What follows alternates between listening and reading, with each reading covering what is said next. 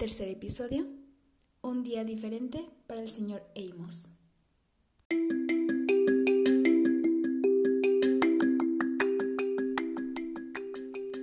Hola, yo soy Jessica Varela. Bienvenido de nuevo a Primero, cuéntame un cuento.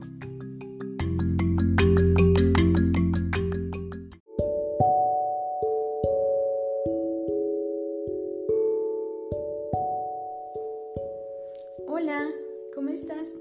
Gracias por acompañarnos a compartir el tercer y último episodio de esta temporada, en el que nos estamos cuestionando sobre qué es un amigo. Y es que en todas las edades poder contar con amigos es importante. Cuando los niños empiezan a crear lazos de amistad, fortalecen su confianza, su creatividad, sus habilidades sociales, su aprendizaje entre pares, su lenguaje oral, establecen normas y reglas, desarrollan alternativas y la toma de decisiones. Depende de su carácter y su individualidad, desarrollan habilidades de liderazgo o sus roles dentro de este grupo. Se rectifican valores, se desarrollan y fortalecen las habilidades emocionales y sociales. Los seres humanos somos sociales por naturaleza y empezamos a desarrollar estos lazos de amistad desde muy pequeños, sobre todo aquellos que tienen relación con más niños, por ejemplo los que van a guardería o empiezan su educación inicial y preescolar y continúa así por toda la vida. Y si bien no todas las personas a las que llamamos amigos son realmente nuestros amigos, sí aprendemos a diferenciar a los compañeros o conocidos de los amigos a través de los años y las experiencias de vida. El considerar a alguien un amigo y romper con estos lazos es importante. Es parte también de las experiencias necesarias en el desarrollo del individuo, tanto emocional como cognitivamente, así como también crear lazos duraderos y verdaderos. La compañía de los adultos en este proceso para los niños y adolescentes es muy importante. Cuando abarcamos nuestro primer episodio con el cuento de la silla, comprendíamos que no todos los que nos llaman amigos lo son.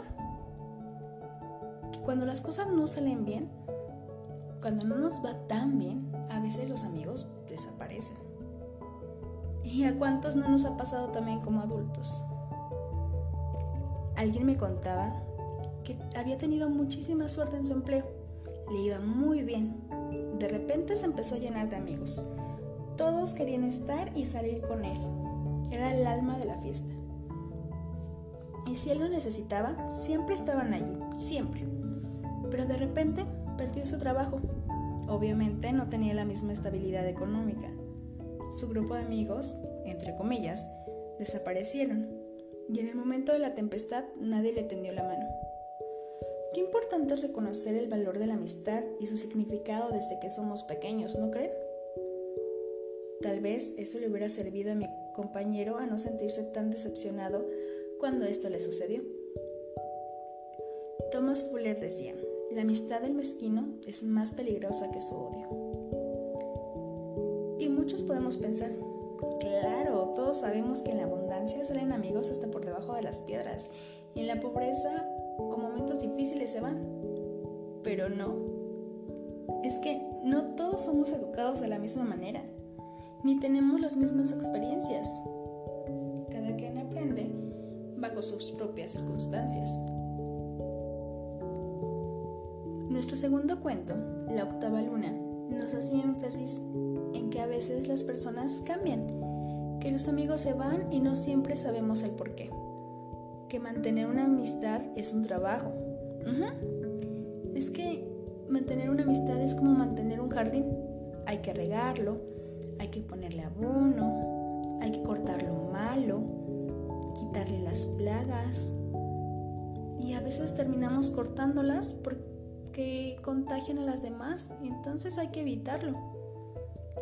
Es difícil decirle adiós a un amigo, sobre todo cuando se le quiere, pero hay situaciones que cambian las cosas. A veces somos inmaduros e irrazonables y perdemos algo valioso por no comunicarnos asertivamente. Dos personas me contaron una historia muy similar. Ambas, cada quien por su parte, tienen un grupo de amigas. Una de las chicas del grupo estaba pasando por X situación y estaba actuando, al parecer de mi conocida, mal. Así que se lo externó. No la criticó, no la juzgó y mucho menos fue un regaño, pero le dijo honestamente lo que pensaba. Solo ellas dos, no había más testigos. Se lo dijo porque era su amiga, y los amigos hablan con la verdad.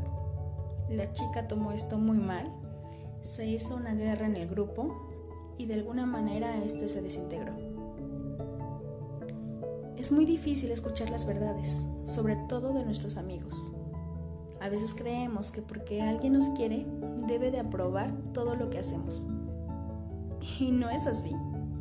Los verdaderos amigos están para ayudarnos a salir de lo que no está bien si nosotros lo deseamos. Pero no se quedan callados. Nos lo dicen. Aunque duela. Hay una frase de Edine Beauchene que dice, si reprocháis al amigo sus defectos o sus vicios, corréis el riesgo de pelearos con él. Si le hacéis presente su ridiculez, podéis tener la seguridad de que no lo perdonará jamás.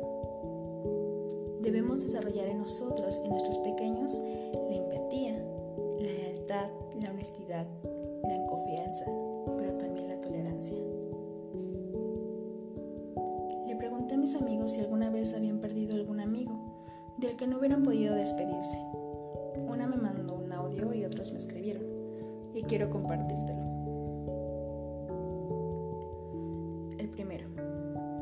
Si hubiera sabido que aquella iba a ser nuestra última pelea, te hubiera abrazado muy muy fuerte. Hoy sé que nuestra amistad tenía que romperse para que yo madurara. No me arrepiento de nada. El segundo. Me dolió mucho que te hayas ido. Me dolió más aún la forma en la que te fuiste. Aún rezo por ti todos los días. Tercera. Nuestra amistad vive en el corazón para siempre. Cuarta. Te perdono y te pido perdón. La quinta.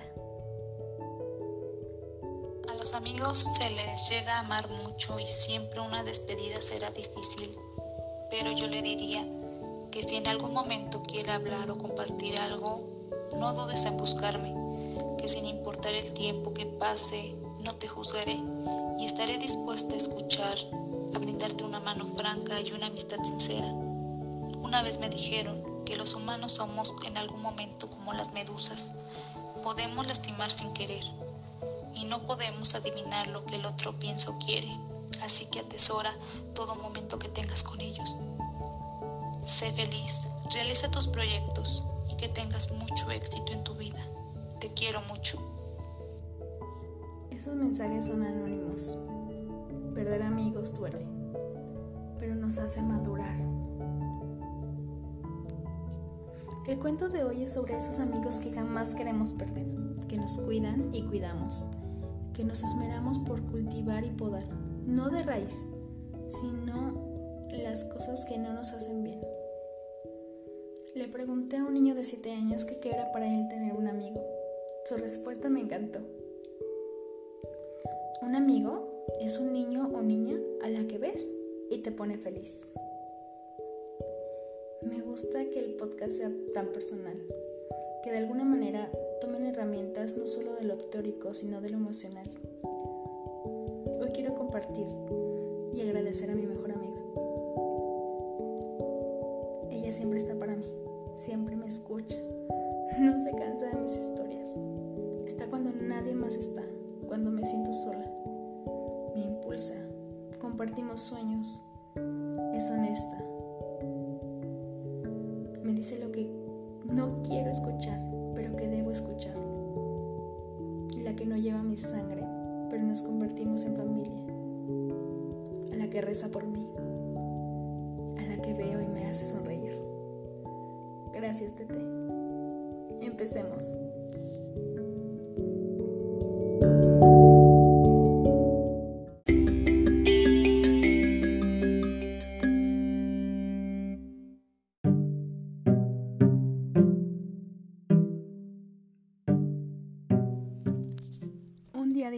Para el señor Amos, escrito por Philip Steve.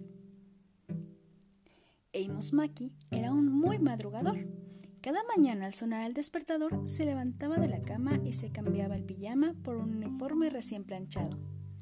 Le daba cuerda a su reloj y ponía agua a hervir, mientras le pedía a la azucarera una cucharadita para mi avena, por favor, y dos para mi taza de té. Con la barriga llena y listo para un día de trabajo, salía a la calle. Todos los días, Amos esperaba el bus número 5. Próxima parada, el zoológico, anunciaba el conductor. 6 a.m., justo a tiempo, pensaba Amos. Amos tenía mucho trabajo pero siempre se daba tiempo para visitar a sus amigos. Jugaba ajedrez con el elefante, que siempre pensaba y pensaba antes de hacer un movimiento. Jugaba las carreras con la tortuga, que nunca perdía. Se sentaba en silencio con el pingüino, que era muy tímido. Le prestaba un pañuelo al rinoceronte, que siempre tenía catarro y al anochecer le leía cuentos al búho que le tenía miedo a la oscuridad. Un día, Amos despertó entre estornudos y escalofríos. Intentó levantarse la cama y dijo, creo que no iré a trabajar hoy. Mientras tanto, en el zoológico, los animales esperaban a su amigo. El elefante acomodaba sus piezas y pulía sus alfiles.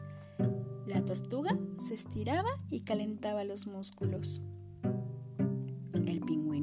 Esperaba pacientemente solitario. El rinoceronte se preocupaba porque sus alergias empeoraban. El búho se rascaba la cabeza con preocupación, sentado sobre una gran pila de libros. ¿Dónde estaremos? se preguntaban. Más tarde, los animalitos tomaron el bus y llegaron a la casa de Amos. ¡Qué alegría! Mis amigos han venido a verme. El elefante dispuso un juego de ajedrez. Amos pensó y pensó antes de hacer un movimiento. Estoy demasiado cansado para jugar a las carreras, dijo Amos a la tortuga. Juguemos a las escondidas. La tortuga se escondió en su caparazón. Amos se escondió bajo su manta. Amos bostezó.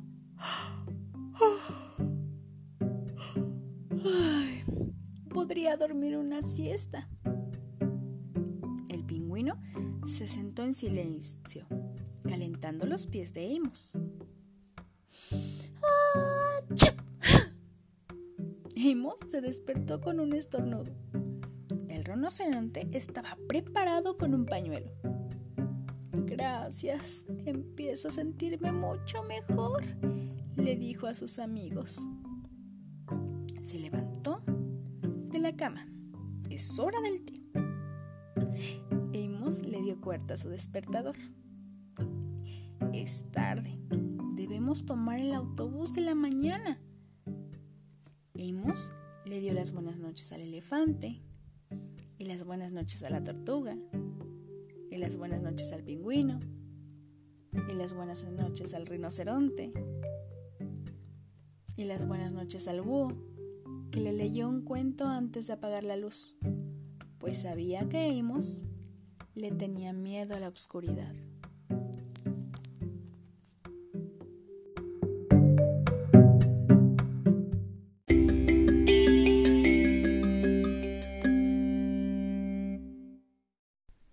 Gracias por escuchar. Hasta la próxima.